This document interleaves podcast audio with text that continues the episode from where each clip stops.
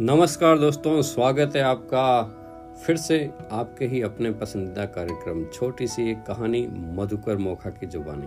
साथियों, बहुत दिन हो गए थे, कोई पॉडकास्ट नहीं कर रहा था, क्योंकि मैं किसी और कामों में व्यस्त था इंस्टा पे और यूट्यूब पे कुछ रीडिंग के मामले में प्रोग्राम चल रहे थे। आज मेरे दोस्त, मेरे साथी, अश्विनी जोशी ने अभी व्हाट्सएप पे एक कहानी भेजी। बहुत ही ज़बरदस्त कहानी थी तो अपने आप को नहीं रोक पाया। धन्यवाद, अश्विनी भाई।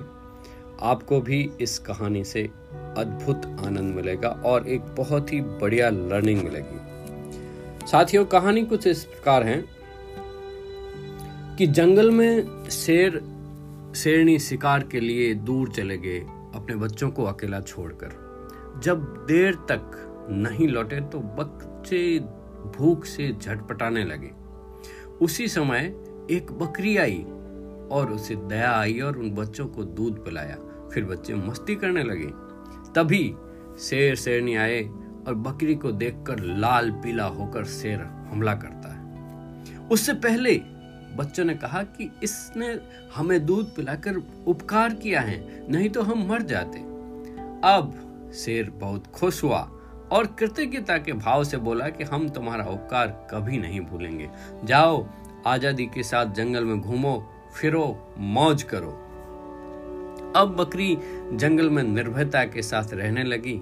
यहाँ तक कि शेर के पीठ पर बैठकर भी कभी कभी पेड़ों के पत्ते खाती थी। यह दृश्य चील ने देखा तो हैरानी से बच्ची, बकरी को पूछा कि तब उसे पता चला कि उपकार का कितना महत्व है। चील ने यह सोचकर कि एक प्रयोग मैं भी करती हूँ। चूहों के छोटे छोटे बच्चे जो दलदल में फंसे थे, निकलने का प्रयास करते थे तो उनकी कोशिश बेकार हो जाती थी। चील ने उनको पकड़ पकड़ कर सुरक्षित स्थान पर पहुँचाया। बच्चे भीगे हुए थे, सर्दी के मारे काँप रहे थे।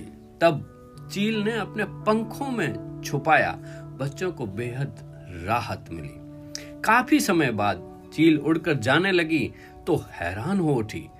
चूहों के बच्चों ने उसके पंख कुतर डाले थे।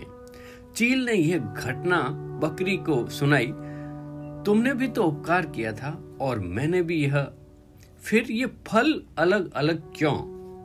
बकरी हँसी और फिर गंभीरता से कहा, उपकार करो तो शेरों पे करो, चूहों पर नहीं, क्योंकि कायर कभी उपकार को याद नहीं रखते हैं और बहादुर कभी उपकार को भूलते नहीं हैं। साथियों, आशा करता हूँ कि आपको ये कहानी पसंद आई होगी। अगर पसंद आई है तो ज़रूर लाइक शेयर सब्सक्राइब करें, क्योंकि ज्ञान तो बांटने से बढ़ता है। धन्यवाद धन्यवाद धन्यवाद।